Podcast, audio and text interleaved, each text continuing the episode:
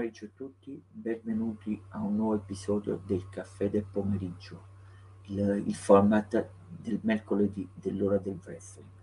Con me c'è il capo opinionista NXT di NXT Alfonso Cascello. Buon pomeriggio Alfonso. Buon pomeriggio a voi direttore. Saluto tutti gli utenti che ci verranno a trovare o ci, o ci, ascol- ascol- o ci ascolteranno. Eh, come sapete bene, ve lo spiego in, in, un minuto, il caffè del pomeriggio è un contenitore eh, dove ci sarà il recap della puntata di ieri notte di NXT, parleremo di alcune notizie e vi daremo aggiornamenti su WWE, IW e Impact. Prego Alfonso, iniziamo subito con NXT. Allora, una puntata di NXT che questa si tratta dell'ultima pre-registrata prima del cambio effettivo completamente di NXT 2.0 che tornerà ad essere un'altra volta solo NXT, però come è stato praticamente detto più di una volta il carovaccio rimarrà quello dei giovani, quindi soprattutto di dare spazio ai talenti tramite i programmi con cui la WWE sta lavorando assieme alle scuole, agli organi sportivi e via dicendo per trovare talenti per il futuro e fino ad ora sembra aver funzionato. La puntata si apre con un promo di Ilya Dragunov, uno delle nuovissime new entry di NXT nel suolo americano, che inizia parlando un po' di come aveva vinto il titolo NXT UK e di quanto lui sia pronto a rifare nuovamente la storia, sapendo però che in questo caso non ha davanti un uomo da più di 800 giorni di regno come Gunther, ma bensì parliamo di Bron Breaker. Viene interrotto da JD McDonough che si fa spavaldo come al solito da Hill e si fa anche beffe di essere stato colui che ha distrutto fisicamente lo zar. Infatti, anche se lui ha perso contro Ilya Dragunov la possibilità di vincere il titolo NXT, è stato però colui che gli è costato lo stesso titolo, ironicamente, visto l'infortunio che gli ha procurato poi dopo quell'incontro da lì a breve. A sua volta, lo stesso JD McDonough viene interrotto anche lui da Bron Breaker. McDonough di astuzia prova a far quasi partire un match tra Bron Breaker e Ilya Dragunov per la stessa serata, così da ottenere i resti di quello che sarebbe rimasto vincitore, salvo però Bron Breaker non abboccare a questo tentativo di, da parte di JD McDonough e istituire invece per il main event di Halloween Evoc quello che avevamo già detto precedentemente, ovvero un triple threat match tra appunto il campione Bron Breaker gli sfidanti Ilya Dragunov e JD McDonough. Tra l'altro Bron Breaker ha fatto anche un bellissimo riferimento a, praticamente con un riferimento palese a Steiner, ovvero quella del 33,3%, che in questo caso facevano riferimento alle possibilità di vittoria di JD McDonough diciamo che è stato un solido promo, anche divertente nel suo modo di essere, molto semplice, ed è stato un buon modo di far partire lo show e di costruire ancora di più questo match che ci sarà ad Halloween Evoc. C'è poi il primo match della serata, ovvero Mandy Rose, che si difendeva dall'assalto di Fallon Alley. In questo match Fallon è stata comunque capace di mettere in mostra un buon, una buona abilità di selling, lavorando ovviamente al servizio, in questo caso della campionessa Mandy Rose, e anche a trasmettere, potremmo dire, delle emozioni grazie ad alcune mosse che potevano quasi portare ad un near fall per la sfidante. Mandy alla fine però ha ribaltato in una situazione di stallo Fallonelle su se stessa mandandola in ginocchio perfettamente in posizione per subire poi la finisher di Mandy Rose, che sarebbe la sua ginocchiata, anche denominata la Kiss by the Rose. Un match buono alla fine, con diciamo nulla di cui lamentarsi fondamentalmente. E dopo il match, Mandy Rose, accompagnato ovviamente come sempre dalle Toxic, inizia questo promo dove si vanta ancora dei suoi successi e di come Alba Fire dovrebbe tenersi alla larga dalla campionessa per non diventare un'altra vittima della suddetta. Alba Fire risponde presentandosi sul Titantron gigante al, all'entrata del, um, del, ring e mostrandosi come, da lei stesso detta, non tanto una donna di, paro- di parole, ma bensì una donna più da impatto visivo. Infatti a terra, penso fosse stato fatto con della benzina, è stato scritto l'hashtag and new, quindi è nuova, che tramite la sua mazza da baseball ha dato fuoco facendo un, ottimo effetto visivo per l'appunto, devo dire, per quello che è un potremmo dire un giochetto psicologico da parte della sfidante che sempre di più possiamo dire che per Halloween Evoc diventerà colei che sfiderà Mandy Rose per il titolo femminile di NXT. Dopo questo momento abbiamo avuto un piccolo segmento backstage tra Xion Queen che torna a farsi vedere anche un po' negli show che non sono di level up e Ilya Dragunov i due si punzecchiano un pochino cercando di trovare i punti che più li facevano innervosire ed è stato poi sancito un match più in là per la stessa serata. Appunto, il match di debutto di Ilya Dragunov sarà proprio contro Xion Queen. Andando avanti, abbiamo un match che era stato ufficializzato già per settimana scorsa, ovvero Wesley contro Tony D, accompagnato da Channing Stax Lorenzo, valevole per la qualificazione al ladder match per il titolo nordamericano che ci sarà ad Halloween Evoc. Ricordando che i primi due che si erano qualificati sono Carmelo Ace tramite decisione di Shawn Michaels, visto che era l'ex campione tra l'altro, e l'altro è Oro Mensa, che ha battuto Grayson Waller grazie anche all'aiuto di Apollo Cruz. Questo match diciamo che è difficile dargli un voto fondamentalmente, anche perché non ha avuto un esito piacevole. Era uno spoiler che c'è stato già qualche settimana fa, fondamentalmente, però Wesley, eh, per dire qualcosa dell'incontro, così da far capire, è riuscito a mandare fuori dal ring Tony D, cercando di colpirlo con un volo che però ha trovato solamente Lorenzo che si è immolato per il suo leader per il suo boss, però sembra che D'Angelo, forse in questa uscita dal ring, possa essersi fatto male al suo ginocchio. Infatti, ad un certo punto, dopo essere stato sbattuto da Wesley contro, il paletti, contro i piccoli paletti di sostegno del ring, si è inginocchiato e sembrava non essere in grado di rialzarsi. Per questo l'arbitro ha fatto il segno di X con le braccia, che simboleggia quindi l'incapacità del lottatore di continuare, e di conseguenza un finale poco eh, climatico, in questo caso possiamo proprio dirlo anticlimatico per quello che è stato, sancisce la vittoria di Wesley per decisione arbitraria che andrà quindi avanti nel eh, match di qualificazione scusate dopo aver vinto il match di qualificazione, andrà quindi al match valevole per la cintura nordamericana a Halloween Evoc. Perciò diciamo che per come si è svolto il match è difficile dargli un voto effettivo. Andando avanti abbiamo avuto l'esordio di Sol Ruka, la surfista, che ha dimostrato di avere un'ottima agilità, devo dire, ma anche su Instagram ha dimostrato di essere un atleta dalle indubbie qualità atletiche affrontare Amari Miller. In quello che fondamentalmente se dovessimo dargli un voto non andremmo sopra lo squash match anche per la durata. Come ho detto Sorruca in questo match ha avuto un esordio buono da un certo punto di vista non diremo un grande esordio non diremo un brutto esordio quindi un esordio discreto decente anche possiamo dire dove ha messo in mostra per l'appunto il suo atletismo mettendo eh, assegno alcuni flip interessanti e mostrando anche una finisher abbastanza particolare, potremmo dire unica per i lottatori di NXT. Infatti ha vinto praticamente tramite un doppio leg drop da ferma, quindi praticamente senza prendere l'incorso d'altro. Dopo il match, però, da babyface quale lei è e da un certo punto di vista anche a Mari Miller è, si stringono la mano e si abbracciano in segno di rispetto reciproco.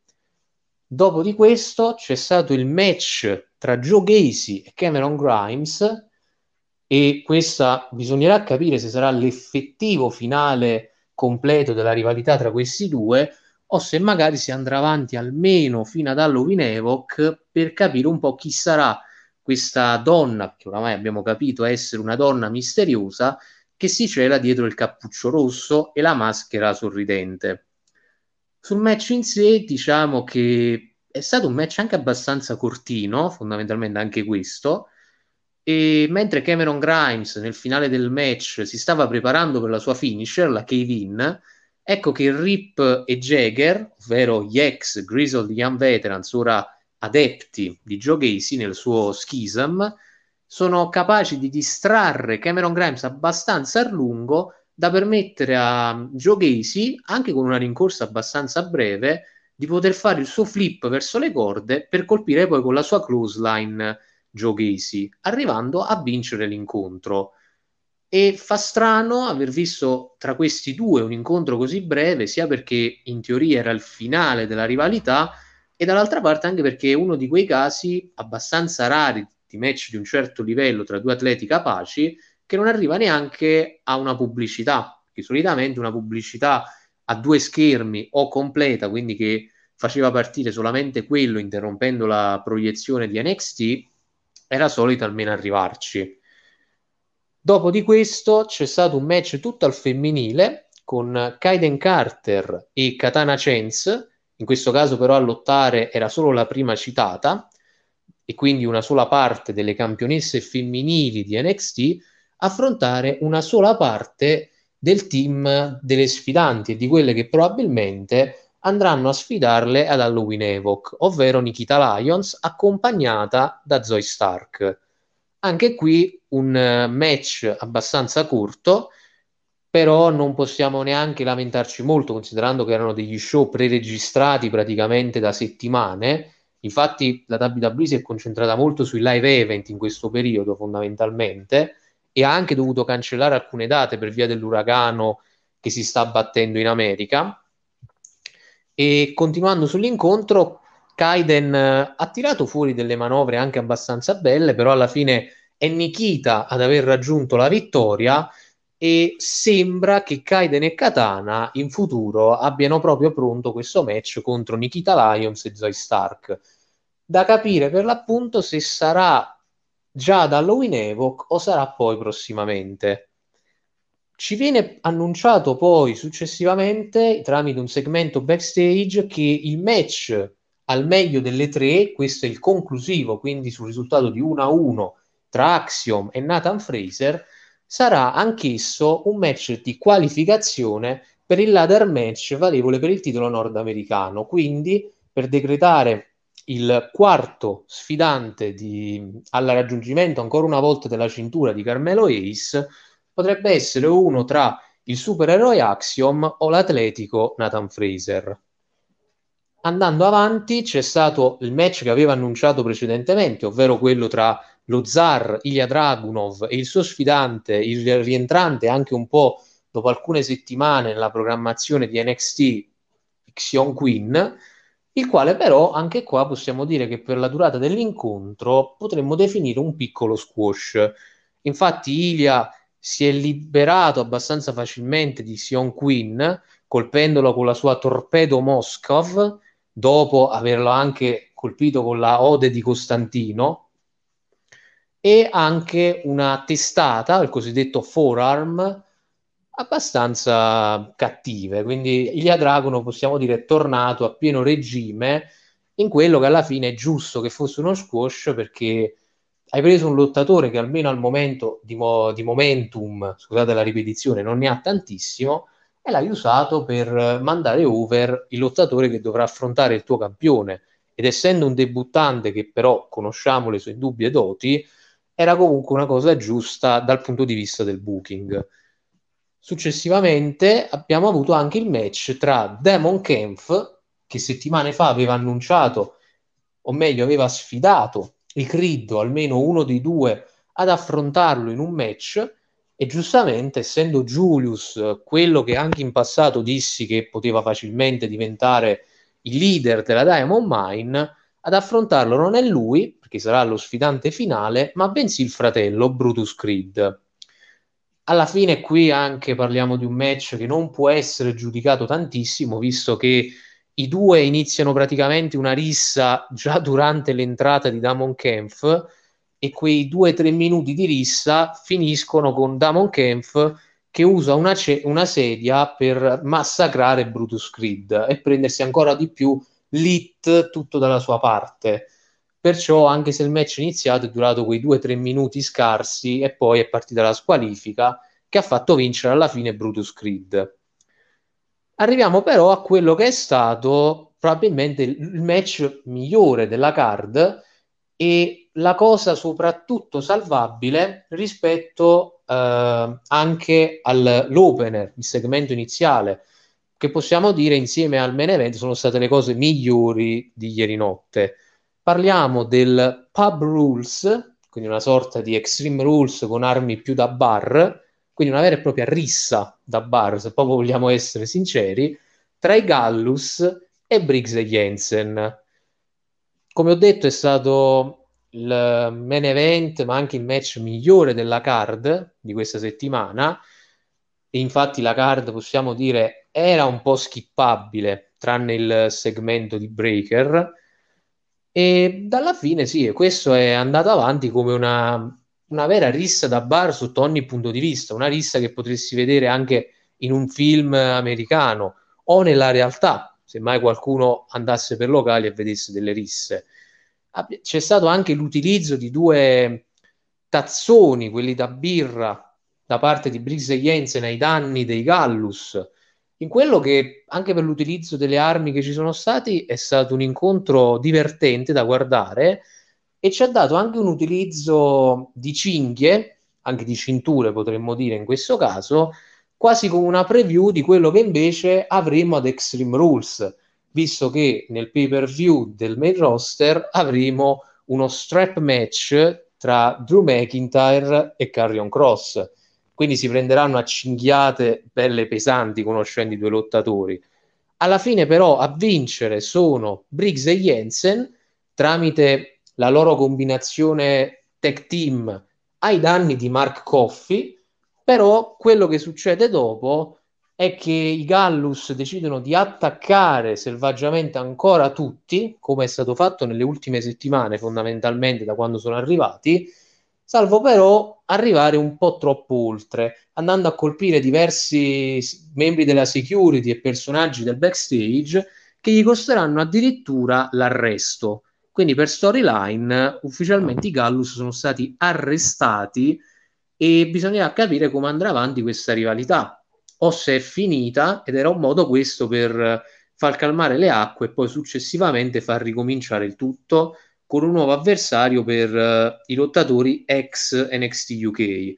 Però è stato anche un buon match per dimostrare comunque che in una divisione tech team dove i tech team di punta sono praticamente quei 3 o 4, fondamentalmente loro hanno la, il loro perché da poter dire. Certo, immeritatamente erano diventati campioni di NXT UK, però dal punto di vista del solo americano sono un tech team molto valido. Poi ho lasciato per ultima la chicca fondamentalmente, ovvero il video che ci mostra un giorno nella vita dei Pretty Deadly, per l'appunto parlando di campioni, e che dire, forse uno dei video più divertenti che mi ricordi degli ultimi tempi di NXT, forse dai tempi della vacanza di Indy Hartwell e Dexter Loomis, che culminò in quel qui pro quo che coinvolgeva anche Johnny Gargano in camera da letto. Forse è stato uno dei segmenti più divertenti da quel momento, anche perché è incredibile la capacità dei Pretty Deadly di far ridere con delle gimmick che vanno tra l'eccentrismo e, prendetela nel senso buono, ovviamente l'omosessualità, perché era molto verso quel lato, però è incredibile come non lo siano riescono a farlo così bene effettivamente, portando la gente a, a far divertirsi senza però snaturare le loro capacità sul ring che sono indubbie fondamentalmente. Perciò un plauso ancora una volta a questi due lottatori britannici che ancora una volta hanno fatto il loro e dimostrato perché sono una delle parti migliori attualmente di, del prodotto di NXT. Detto questo, direttore, io ho concluso con il mio report. Vorrei però concludere con una piccola chiosa su quella che è stata la puntata. Diciamo che è stato un prodotto almeno per questa settimana un pelino skippabile. Sì, c'è stata la creazione del triple threat match eh, tramite anche la, il riferimento al, agli Steiner con il 33,3%, quella battuta che ormai conosciamo un po' tutti. Il main event è stata la parte ancora migliore del segmento iniziale e speriamo che Tony D non si sia fatto un infortunio troppo grave. Comunque sono già passate due settimane da quando si è infortunato realmente, quindi magari si sta riprendendo da, in questo periodo, anche perché eh, è una parte importante anche lui di NXT, uno dei lottatori di punta potremmo dire, considerando tutti quelli che ha battuto e la schiera di lottatori con cui ha avuto dei match. E alla fine bisognerà capire, per concludere, sia se la rivalità tra Gacy e Grimes è effettivamente finita e anche come andrà avanti questo, questa sorta di rivalità tra Mandy Rose ed Alba Fire per capire se porterà, come abbastanza pronosticabile, a un match valevole per il titolo femminile per quanto riguarda Halloween Evoc, visto che siamo ormai addirittura d'arrivo per il pay per view.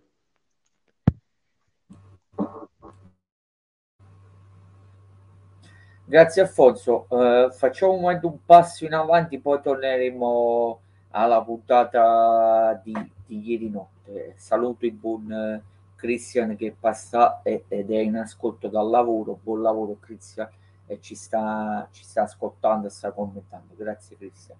Allora pa- passo un momento alla, alla carta di, di martedì prossimo Alfonso.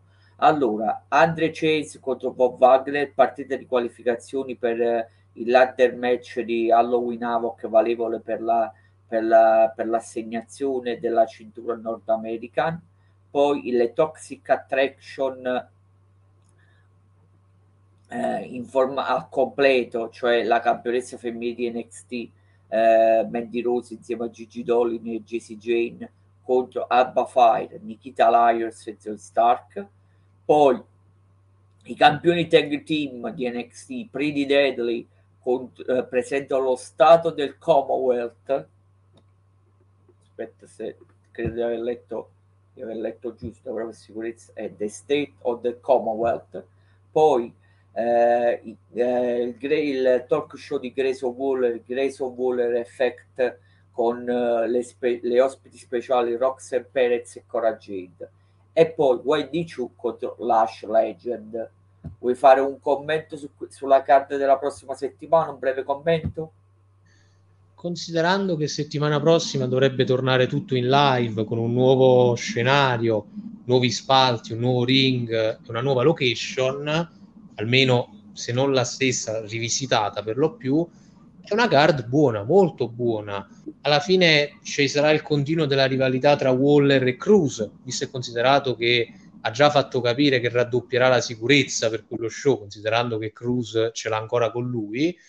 E visto e considerato che per un po' di tempo abbiamo detto che Andre Chase meriterebbe una piccola chance, sembra che magari contro Von Wagner, chi lo sa, potrebbe arrivare questa sua prima chance titolata in quello che forse non sarà anche il suo primo successo a livello di titoli, però già arrivare ad Halloween Evoc e sfidare eh, gente come Carmelo Ace, come Oro Mensa e via dicendo, anche uno tra Axiom e Nathan Fraser e anche West può essere una grossa opportunità per lui di mandare ancora più over la Chase University. Poi alla fine sui match credo che saranno tutti abbastanza buoni. Sono curioso anche di capire chi Shawn Michaels e Triple H decideranno di far vincere a livello femminile visto che da una parte hai campion- la campionessa e le due lottatrici tech team forse più over, anche senza le cinture di NXT, ovvero Dolin e Jane, però dall'altra parte hai tutte e tre le sfidanti per le cinture che dovrebbero andare ancora più over per guadagnare momentum. Quindi sarà interessante capire la scelta che i due ex membri della D-Generation X faranno per uh, decretare le vincitrici in questo caso. Eh, Alfonso vuole sapere Cristian, sarà in diretta? Eppure mi sembra di sì, però... Sì, sì, sì, questa era l'ultima puntata preregistrata e praticamente i, tapings eh, si concludono qui e dalla prossima settimana, quindi a ottobre, iniziano le registrazioni live. Grazie Alfonso. Allora facciamo il passo indietro, il passo indietro a ieri, a ieri notte, poi parleremo anche di notizie, poi abbiamo pure un rumors succulento Christian, eh, per quello che riesci continuaci a seguire, ti ringraziamo e ci divertiremo, non ti preoccupare, abbiamo un rumors succulento. Allora, un rumors killer, precisiamo, come si dice in gergo. Allora, Alfonso, allora, eh, torniamo al match tra Mandy Rose contro Fallon Henry. Eh, eh, lei era una, delle, eh, era una delle poche a cui mancava da affrontare Mandy, ma anche lei non si dimostra alla sua altezza e viene battuta piuttosto in fretta, nonostante negli scorsi mesi si era presa delle belle vittorie che potevano dargli importanza. Adesso è la volta buona che finalmente Alba Fire conquisterà la cintura. Prego Alfonso. Mm, diciamo, secondo me, Fallonelli doveva lavorare al servizio di Mendy, quindi non poteva eccellere più della campionista, perché sappiamo che giocare non è sempre una cosa positiva, però de- è un'arte che devi anche saper fare, perché c'è gente che non sa giocare e finisce per o elevare se stesso o non elevare neanche l'avversario che c'ha davanti.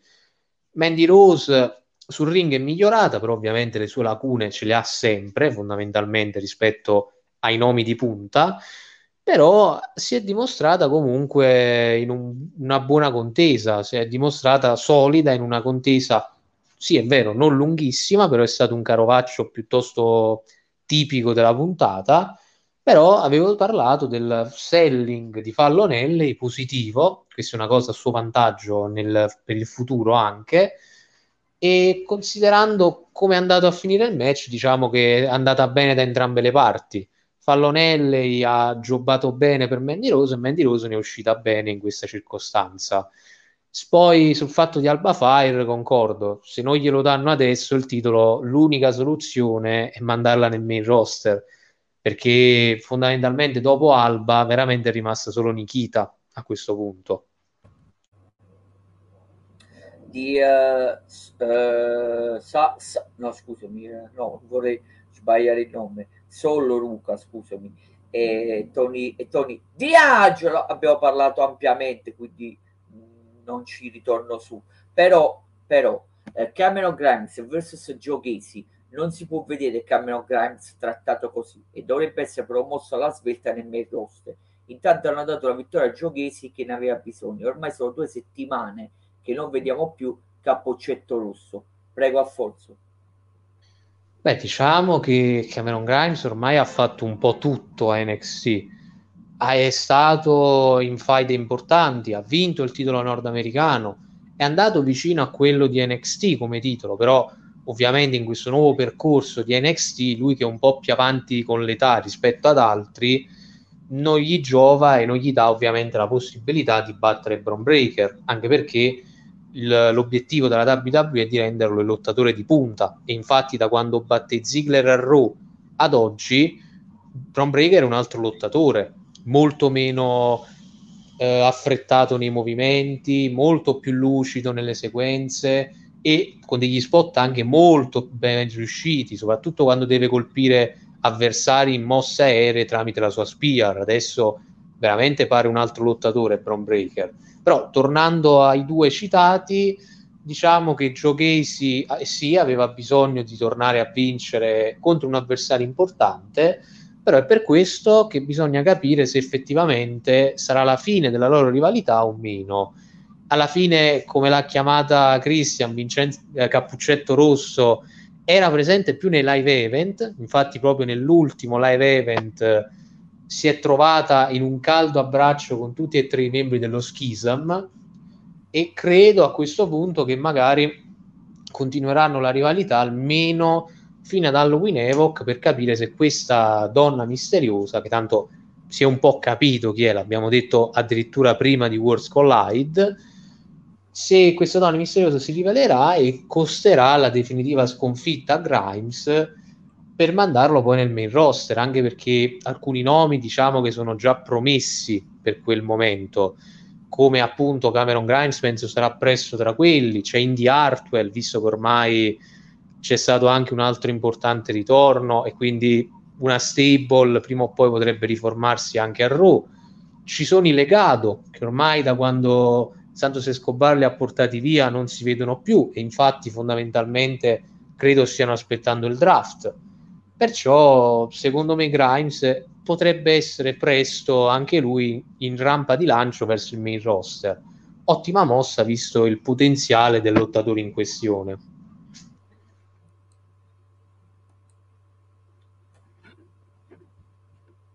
Allora, su Ilya Dragunov ne abbiamo, ne abbiamo parlato e praticamente eh, eh, ripeteresti lo stesso di prima. Vuoi dire qualche cosa su Nikita Lion? Mm, diciamo che è da qualche settimana che dal punto di vista femminile Nikita non sta avendo match lunghissimi. Secondo me, se vuoi mandare in lampa di lancio anche lei per una futura title shot, visto e considerato che fondamentalmente Nikita è proprio una delle ultime rimaste per quella cintura, magari darle qualche incontro un po' più lungo potrebbe giovare. Certo, lei non è perfetta sul ring perché comunque un pelino di cose le sbaglia anche lei però rispetto a una parte del roster già è più avanti nella preparazione penso ad una appunto Fallonelle a una Solruca poi ci sono quelle intermedie appunto come vorrei dire a Cora Jade anche Wendy Chu anche forse la migliore in questo senso è Roxanne, ma parliamo comunque di un'ex campionessa della Ring of Honor, quindi una lottatrice che nonostante sia ancora giovanissima ha già avuto un importante premio e soprattutto fardello, se così vogliamo chiamare, sulle spalle da mantenere, che in realtà per lei era un grosso riconoscimento. Perciò credo che qualche match un po' più lungo potrebbe servirle per mettersi in mostra un po' di più, ecco, e dimostrare le capacità che lei ha, quelle che, su cui si, sicuro si può contare. Già abbiamo parlato, Alfonso, già abbiamo parlato del video dei Predi Deadly, però uh, vorrei che mettessi Dino nella pianta comunque un breve excursus sulla situazione dei, dei tag team maschili, specialmente sui... Uh, uh, cioè, sì, soffermandoti, scusami, specialmente sui Creed Brothers. Prego, Alfonso. Beh, diciamo che era partita comunque in modo lento, però adesso possiamo dire che la divisione tag team di NXT ha delle stable molto valide fondamentalmente. Abbiamo i Creed Brothers che sono probabilmente uno dei migliori tag team, uno di quelli di punta fondamentalmente. Vista e considerata non solo la giovanità di Brutus e Julius, ma anche il talento cristallino, soprattutto del secondo, perché Julius Creed ha dimostrato, e da qui anche il fatto di essere un ex eh, atleta di livello quasi olimpionico, o forse addirittura olimpionico se non vado errato, e dimostra tutta la sua grandissima abilità al pari di lottatori precedenti come lo è stato Kurt Angle o è ancora Chad Gable fondamentalmente. Si vede che è una dote proprio degli atleti olimpionici essere di un atletismo straordinario. Il fratello invece è un po' più rude nello stile, però ha delle mosse che sono quasi caratteristiche ormai per lui. Penso a quando entra nel ring quasi come un primate, quasi come un gorilla, con tanto di rotolata in mezzo alle corde. Quella è una cosa ormai che è diventata di suo uso, oppure quando proprio si getta sopra l'avversario e quasi come un gorilla comincia a colpirlo a pugni. Anche quella oramai è una mossa targata Brutus Creed, quindi è una cosa che possiamo definire di trademark dei Creed Brothers. In teoria i Creed Brothers comunque fanno ancora parte della Diamond Mine, quindi un'intera stable, e bisognerà capire come Roderick Strong ci tornerà. Ci sono i Pretty Deadly, come ho detto, sono una delle attrazioni principali di NXT, sia perché sul ring sono molto bravi, ma anche perché dal punto di vista dei segmenti sono divertentissimi e intrattenitivi, forse molto più di tutti gli altri team a questo punto. Poi Briggs e Jensen, come ho detto, era uno scempio che due lottatori alla primissima apparizione sul solo inglese vincessero i titoli tag team di NXT UK così dal nulla, però dal punto di vista del solo americano sono un tech team più che valido e tra l'altro uno dei due è anche un figlio d'arte fondamentalmente, quindi il talento c'è e secondo me possono dire la loro per il futuro, magari più in là nel corso dei mesi per una title shot a quelli americani, quindi quelli dei Pretty Deadly. Ci sono anche una stable come lo Schism, quindi quella di Giochesi, Jagger e Reed, che sono gli ex Grizzly Young Veterans, e lì non abbiamo neanche da parlare fondamentalmente. Parliamo anche qui di uno dei migliori tag team che NXT aveva nella loro precedente forma e ha anche in questa. La, la differenza dovrà stare nel dare anche a loro dei match più lunghi, però già in quei 5-6 minuti che gli danno riescono a tirare fuori delle grandissime perle. Penso per esempio alla Assisted Canadian Destroyer che Reed ha fatto settimana scorsa contro, penso fosse Malik Blade dei due. Praticamente quasi dal nulla è riuscito a tirare fuori una Canadian Destroyer che stranamente è valsa la vittoria, quindi non è stata usata come mossa di intermezzo. Perciò, considerando anche team che devono ancora esprimersi, poi come i Gallus, diciamo che la divisione tag team di NXT è in buone mani fondamentalmente, c'è parecchio materiale che può benissimamente essere usato un po' tutti per diventare campioni. Forse da valutare un po' Andre Chase e Buddy Hayward, però loro come stable pseudocomica funzionano anche molto bene in questo caso.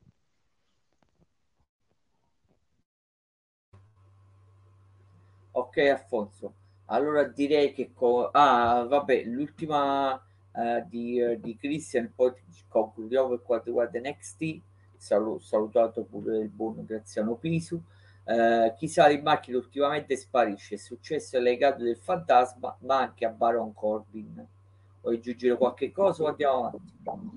Sì, diciamo che sarà interessante capire come tornerà Baron Corbin. Abbiamo oramai appurato che la limousine con le corna davanti di una persona può essere, perché l'ha usata per anni in questa sua nuova gimmick, la voce è di una singola e unica leggenda della WWE, quindi bisognerà capire come manager JBL come se la caverà nel mandare over Baron Corbin, perché se Triple H ha avuto la pensata di dare un manager a Corbin, credo che abbia un'idea anche sul pusharlo in questo caso.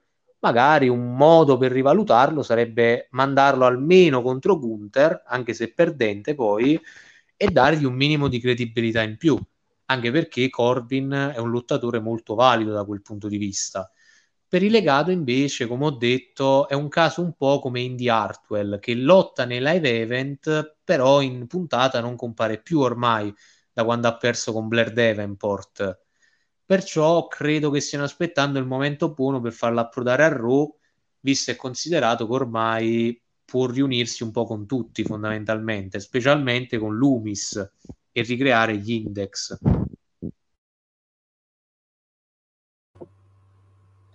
Cristiano, lo sai, quando sente parlare di Baron Corbin è una vergogna che Corbin ha vinto una, una sola cintura e poi Brooke Jensen, vabbè, l'ha voluto uh, precisare, figlio di uh, Bill Buchanan, l'ex componente della Right to Sensor, che sul ring era validissimo nonostante fosse un, un, un, uh, big man, ma molto atletico. No, non era male, non è stato riconosciuto però come...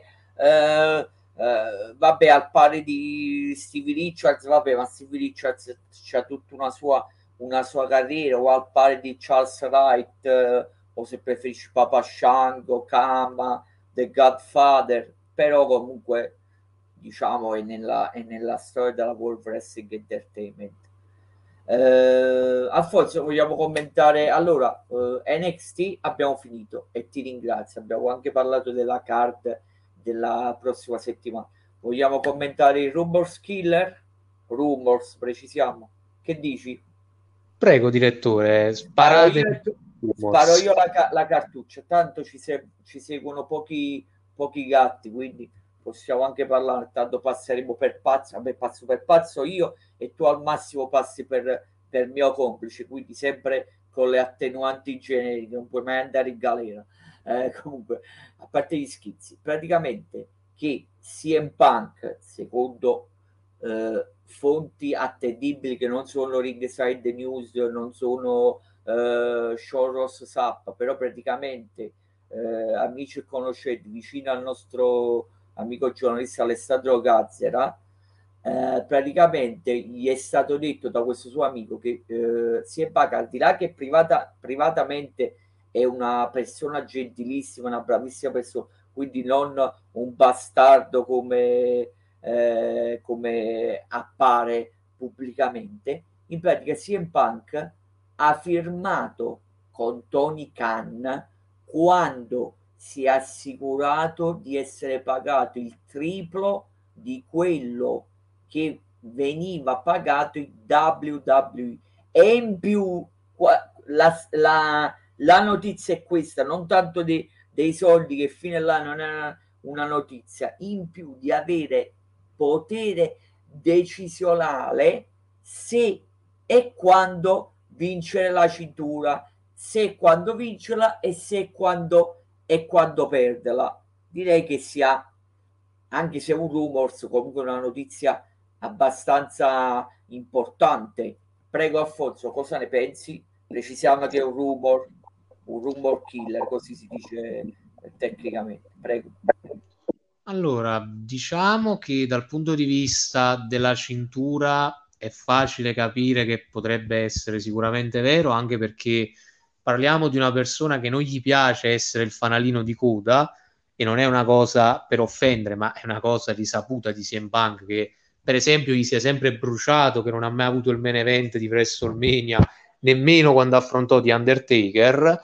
Quindi è una persona un po' non vendicativa però che tiene rancore per molto tempo su, su determinate cose sul lato economico diciamo che fondamentalmente allora credo questa è una mia follia invece che magari Vince McMahon quando CM Punk apparve a WWE Backstage, questo si tratta di quello show della Fox dove comparve una volta, magari un pensierino ce lo fece a chiedergli se fosse interessato per una cifra. Magari CM Punk ha pensato che come screzio finale, per mandare ancora più carne sul fuoco, avrebbe potuto chiedere una cifra molto più alta così da avere proprio tutto, quindi la possibilità di vincere la cintura e la possibilità di essere pagato profumatamente. Anche se alla fine il tempo si è ripreso un po' tutto e diciamo che di quello che ha fatto di memorabile c'è solamente il suo ritorno nel wrestling, visto che di match in sé per sé quello di MJF si ricorda più la parte emotiva che la parte lottata e per il resto nulla di che fondamentalmente, qualche botch qua e là, promo e segmenti che ancora si deve capire oggi se erano un work o uno shoot e poi la ciliegina finale con uh, la sua recentissima foto col tutore al braccio perché si doveva compiere quel gesto backstage che tramite questa sua fotografia e quella di Omega con ancora il morso ben visibile al braccio ha dimostrato che non era fake fondamentalmente.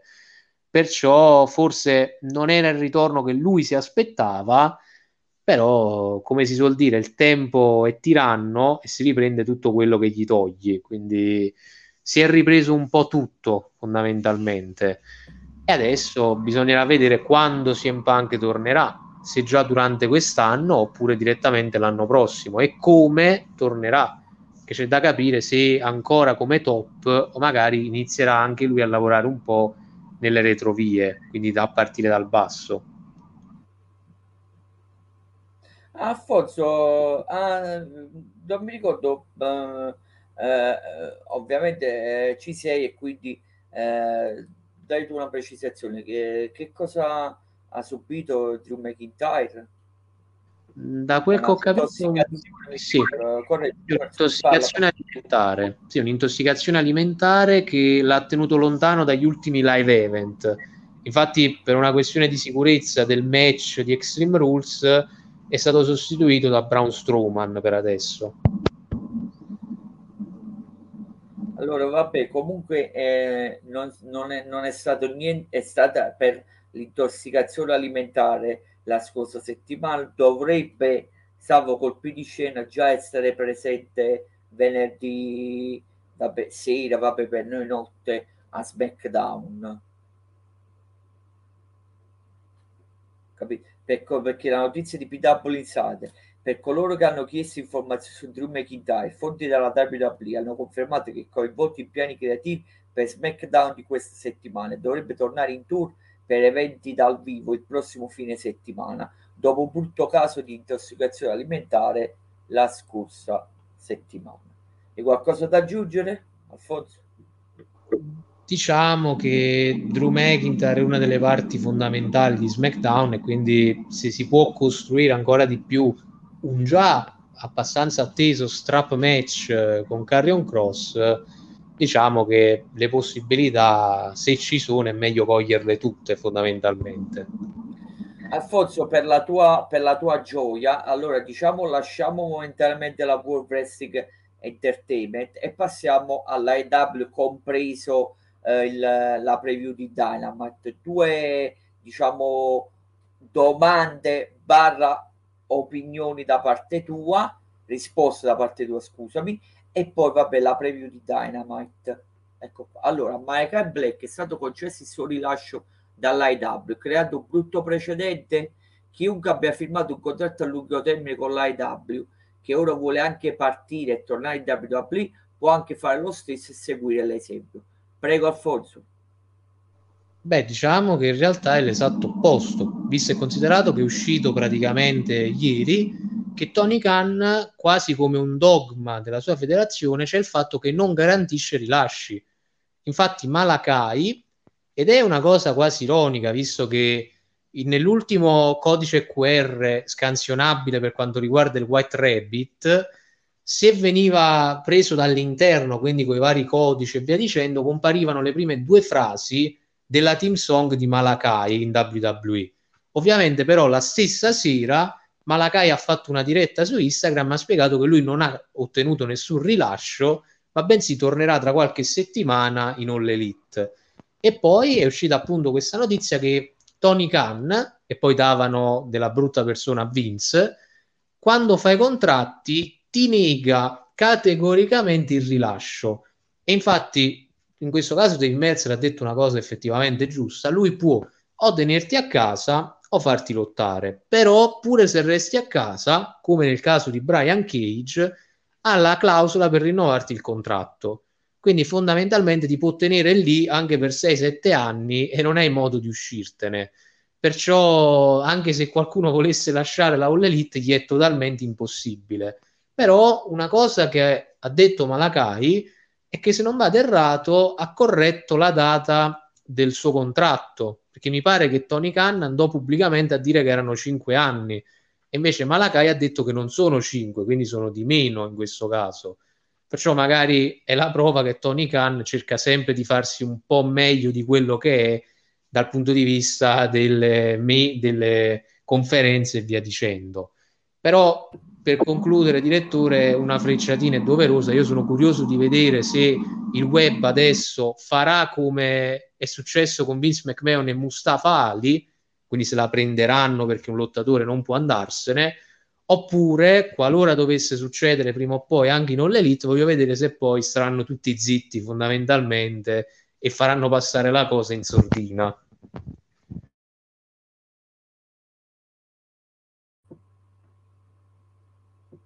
no? esalteranno che Tony Khan eh, eh, paga profumatamente, quindi può fare quello che vuole. Eh, anche, quest, eh, anche quest'altra, allora, eh, so che hai i tuoi scrupoli, vabbè, rivolto a Mike Johnson con IW. La WWE è diventata di nuovo guardabile per me sotto Triple H, ma spesso preferisco ancora il lavoro sul ring dell'IW. I miei maggiori problemi con l'IW sono le stable eh, che si ripetono, comunque ne creano eh, nuove su nuove. Eh, l'inizio e l'arresto delle storyline e il carosello di manager con alcuni eh, lottatori, tra parentesi, Stokely Hathaway e eh, Smart Mark Sterling. Eh, so, sono ancora queste alcune delle cose con cui sei in dubbio, ovviamente rivolto a Mike Johnson, però sostanzialmente è anche quello che eh, che ti lamenti pure tu Alfonso, prego. Diciamo che sì, fanno parte di quei tasselli fondamentali che rovinano un po' le cose buone che ultimamente anche la All Elite sta riuscendo a fare perché nelle ultime puntate sta riuscendo a trovare anche dei lati molto positivi.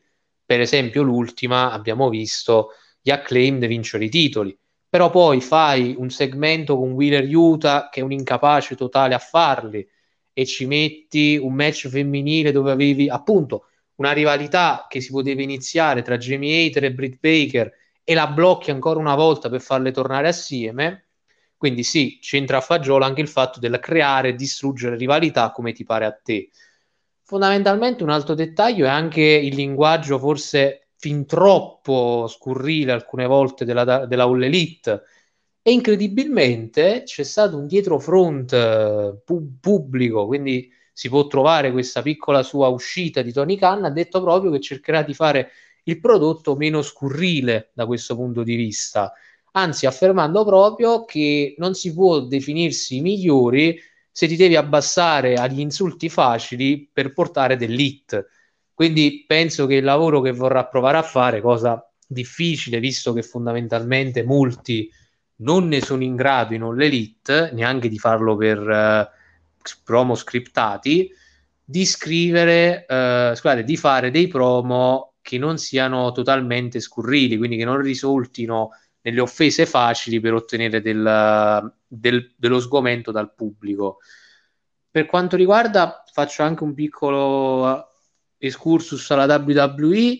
Diciamo che fondamentalmente il lavoro che per ora sta iniziando e portando avanti Triple H si vede che c'è una sostanziale differenza da Vince nella voglia, ma soprattutto nel tenerci. Indubbiamente Vince McMahon era la persona che più teneva la WWE, essendo una sua creazione. Però negli ultimi anni, complice anche il fatto che ormai la WWE è praticamente composta da tantissimi gruppi di azionisti che possedendo delle quote permettono alla WWE di guadagnare un po' dappertutto. Poi i soldi degli arabi una volta l'anno a Crown Jewel, più gli incassi di Peacock, Fox, USA Network e via discorrendo, permettevano alla WWE di fare anche degli show più ripetitivi, però di guadagnare comunque, come abbiamo visto nel bilancio dello scorso anno, 2 miliardi quasi.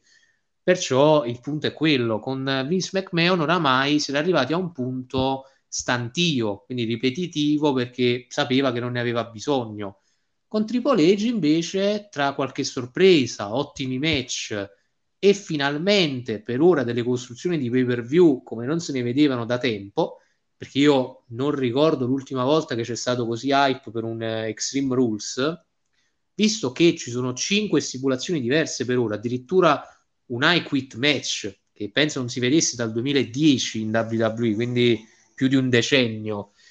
Perciò eh, si vede che Triple H ci tiene dal punto di vista del prodotto on screen. Ovviamente anche lui ci tiene alla WWE come creatura, però dal punto di vista di quello che mette in scena ci tiene a fare bella figura e a dimostrare al pubblico che la WWE può ancora offrire tanto fondamentalmente e da un punto di vista puramente intrattenitivo ci sta riuscendo bene visto che ogni puntata del prodotto WWE riesce sempre a fare degli ottimi ascolti. Addirittura Monday Night Raw che sta andando praticamente a pari orario con la NFL sta calando dai 2 milioni, che ricordiamo che solamente questa settimana lunedì la NFL ha connesso 19 milioni di americani. Quindi per la WWE, in questo caso per Raw, fare un milione e sei, che sono gli ascolti di questo lunedì, è un numero altissimo, cosa che con Vince McMahon credo sarebbero andati a scendere di altri 200.000 e qualcosa, quindi sul milione e tre. Perciò Triple H la baracca, come si suol dire, la sta tenendo molto bene e può andare solo a migliorare col tempo, perché comunque prima o poi altri lottatori di altre indie o della All Elite cominceranno ad avere contratti in scadenza e se non verranno rinnovati in tempo, Triple H potrà sicuramente usufruire di tanti lottatori validi che si trovano nelle varie federazioni sparse in America. Alfonso, questo che ti fa capire con la, con, con la notizia, con la precisazione sui contratti di, di, di, che ha dichiarato Tony Khan, che ha detto po- poc'anzi precedentemente, ti fa capire che solo quelli che se ne vuole liberare assolutamente, come tipo Bobby Fish che non gli ha dato niente, Ariel Monroe precedentemente, e vabbè dovremmo andare ancora più di eh, li mandavi a Bad Boy Gianella che si vede che gli stava sul cazzo, nonostante che, che era Tony Khan che lo metteva sempre a Dark, se ti ricordi, Gianella. Sì, e tra l'altro anche Marco Stant, eh, mi pare fosse eh. Alan Angel del Dark Order, anche lui. Solo eh. quelli che forse non sono essenziali, quindi può liberarsene e non perdere nulla. Però già dico, ha un Brian Cage, sa che magari pure al box, però ogni tanto se lo può usufruire. Per esempio a Rampage venerdì scorso. Rafforzo, ti prendo dalla chat, poi andiamo con la eh, te le volevo fare anche un'altra interessante, però lasciamo stare, ti prendo dalla chat e poi andiamo con la carta di Dynamite e chiudiamo. Allora, Alfo, eh, Graziano ti chiede, per adesso Page farà solo promo, aspettate via libera dei, dei medici. Cosa ne pensate? Poi Chris ti fa una precisazione. La quit match lo fece Alberto Del Rio e Jack Svogue nel 2013, però doveva essere fatto l'anno scorso per Bailey e Bianca Belair. Prego a te la parola, poi Intanto nel frattempo vado a recuperare la carta di Dynamite di questa volta. Prego, Alfonso.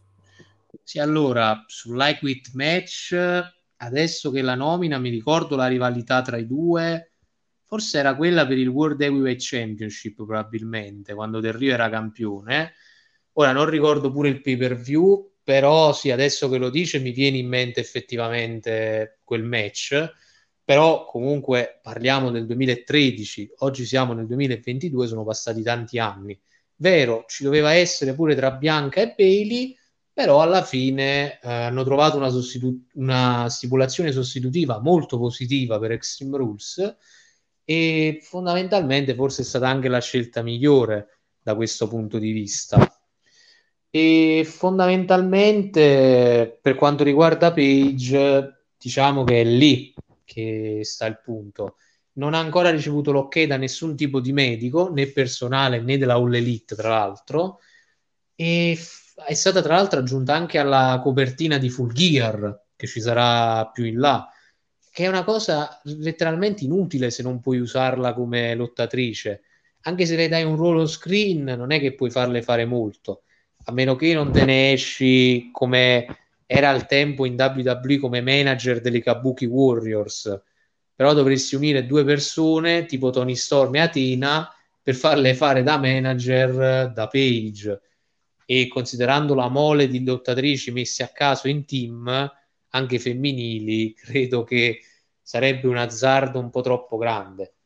Per ora il, il promo che farà domani scusate stanotte non domani notte stanotte sicuramente porterà qualche ascolto in più, visto che come CM Punk parliamo di una persona che molti volevano che tornasse a lottare, però poi da lì, da quel punto, o le trovi una sistemazione nel lottato, nel backstage o on screen, oppure parliamo dell'ennesimo acquisto un po' gettato che Tony Khan ha preso solo per fare uno sgarro alla WWE, visto che oramai dalla conferenza post-all out abbiamo capito che Tony Khan ha il dente totalmente avvelenato con Triple H per aver messo tra l'altro due show nella stessa lunghezza di orari del suo layout, tanto che è stato già annunciato che Extreme Rules andrà in concorrenza con Battle of the Bells 4. Insomma, ha fatto un po' la stessa cosa di Triple H, però se Triple H non aveva nessuna, nessuna idea di voler andare in concorrenza con la All Elite, ha semplicemente messo un pay-per-view di NXT, che si sapeva che non avrebbe neanche avuto modo di concorrere, dall'altra parte lui convinto di questa sua possibilità di avere anche un minimo punto a favore, ha messo un pay per view con quattro titoli e neanche grandissime, grandissimi match di solito, che tra l'altro è uno dei peggiori dal punto di vista degli ascolti, Battle of the Bells, contro un pay per view con cinque stipulazioni diverse di cui alcune sono effettivamente estreme, quindi come Extreme Rules di natura dovrebbe essere. Perciò non credo sia una mossa così geniale, vedremo poi il tempo, quando arriveremo alla data di Extreme Rules, quanto gli darà torto, perché ragione non credo gliela darà in questo caso. Guarda, se fosse... Vabbè, andiamo, andiamo alla, uh, alla card, alla preview di, di Dynamite, così vedo me Christian e Graziano se ci volete fare ancora uh, qualche ultima, ultima domanda. Allora, Alfonso, allora ci sarà annunciati, vabbè, da Philadelphia, Pennsylvania, agli Acors Center. Il campione dell'AEW, John Moxley contro Juice Robinson, no title match. Poi Tony Storm, eh, correggimi, difenderà la cintura ad interim contro Serena Dib, credo di sì. Poi eh, Chris Jericho difenderà la cintura della Ring of Honor contro Bandito. Poi ci sarà anche la celebrazione per il nuovo titolo di Chris Jericho. Saraya, o se preferite Page, apparirà per un promo. E poi è annunciata anche l'apparizione di MJF. Prego Alfonso un breve commento sulla carta di Dynamite. Beh, diciamo, come ho detto prima, su Saraya, sicuramente lei farà un promo che colpirà il più, visto quanto tempo la gente l'ha aspettata di vedere anche solo on screen sul ring. MJF, fondamentalmente lì c'è poco da dire, è sempre un piacere vederlo parlare in, in qualsiasi modo. Per quanto riguarda i match, forse un po' casuali, ma più che altro per la mole di lottatori che tu hai nel tuo roster di cui, come sempre, molti gli fanno notare, ne hai più di 50 che sono ai box aspettando opportunità, e invece tu le dai a gente che non lavora per te. Perché Bandito non è sotto contratto con la All Elite, Julius Robinson, stessa cosa, fondamentalmente. Potevi prendere, non lo so, per la Ring of Honor un Jonathan Gresham, che oramai non gli hai dato il rilascio e è da tantissimo che non si vede, praticamente da quando ha perso il titolo Ring of Honor con Castagnoli, oppure potevi dare l'opportunità per il titolo ad interim, scusate, per il titolo l'Elite, se l'avessi messo in palio, ma anche se non lo metti in palio, a Miro, un Miro che ormai usi solamente per qualche rivalità a più persone e poi lo rimandi nel dimenticatoio. Perciò è un po' riduttivo il roster in questo modo nonostante sia uno dei più completi per i vari stili di lotta che esista attualmente in circolazione, perché ha un po' di tutto, dagli high flyer ai big men, a quelli heavyweight, i light heavyweight, insomma ha un po' di tutto fondamentalmente, però non sembra capace di gestirlo al meglio.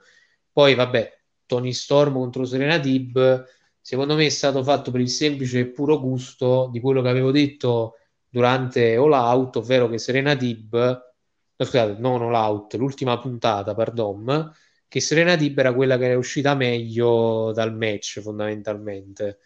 Quindi se contiamo quello, magari l'hanno usata solo per questo motivo. O forse si sarà rinsavito e vorrà comunque provare Britt Baker contro Jamie Hater. Per quello non l'ha considerata in questo caso.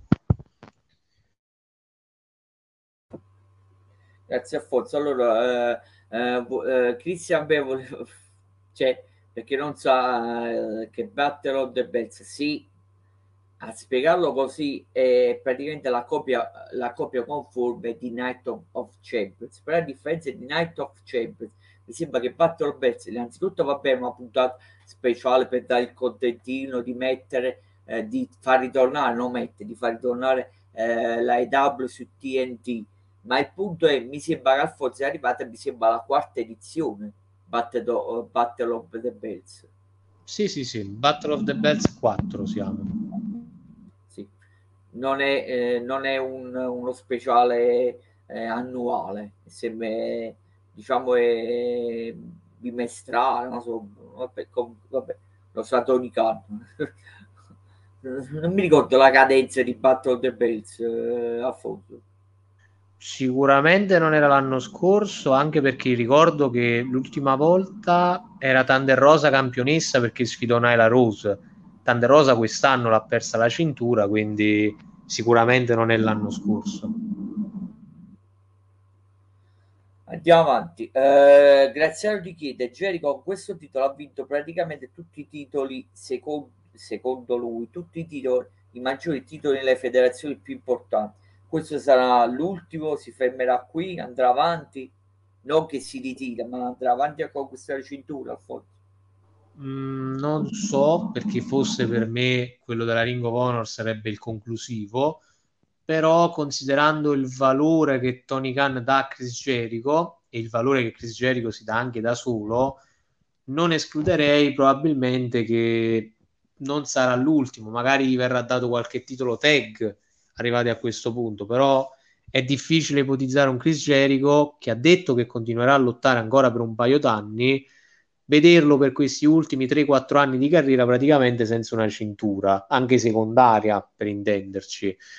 Perciò no, non escluderei che questo non sia l'ultimo titolo di Chris Jericho in All Elite o slash Ring of Honor, anche se diciamo che per la Ring of Honor, che è una cosa che in realtà è uscita fuori da poco e che dà ragione a quello che dicevate voi, direttore, che praticamente Tony Khan, quando ha comprato la Ring of Honor, non sapeva che farsene.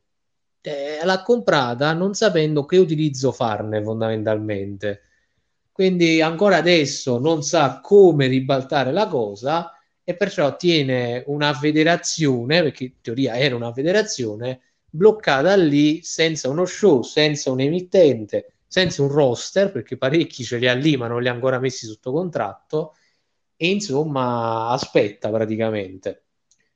Tra l'altro bisognerà vedere, visto che ho letto da poco che anche Fandango potrebbe tornare a breve sugli schermi, se andrà pure lui ad aggregarsi Ring of Honor o, o l'Elite, oppure se tornerà in WWE, visto che anche lui si dice che vorrebbe tornare a lottare fondamentalmente. cioè, capisco che Tony Khan paga profumatamente, però allora Alfonso, facci pure tu, ma a chi stai aspettando? Scusa. Eh, eh, lo so, la mia email ancora non deve averla letta fondamentalmente, Tony Khan. C'è un po' di eh, delay. Eh, l'hanno persa. L'ha persa.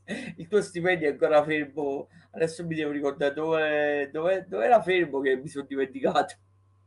Mi pare che adesso era arrivato alle Maldive, però per essere utilizzabile deve arrivare un attimo in Thailandia, quindi ci vorrà ancora un po' di tempo per lo spostamento, secondo me.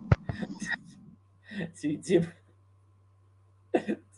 lasciamo stare, vabbè, a parte scherzi. No, però questo nella, nella battuta con, con Alfonso fa capire che chiunque, cioè pur di mangiare, di mangiare a, non posso dire belle parole, parolacce, quindi pur di mangiare nel piatto di Tony Khan, eh, tutti quanti una telefonata, bene o male, la fanno.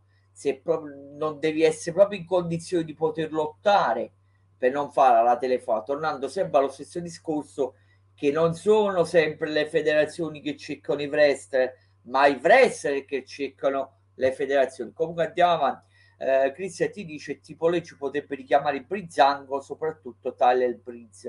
Però Tyler Brizz non si era ritirato. Mm, in teoria credo ufficialmente ancora no, perché comunque ancora lavora con Up Up Down Down, che è il canale di gaming della WWE. Perciò se magari Triple H lo richiamasse anche per lottare, potrebbe dargli un contratto sia televisivamente che anche per eh, il canale di gaming, visto comunque che ha un contratto con uno stipendio per fare, quindi un guadagno c'è dietro, essendo un canale YouTube anche molto seguito, c'è da ammettere.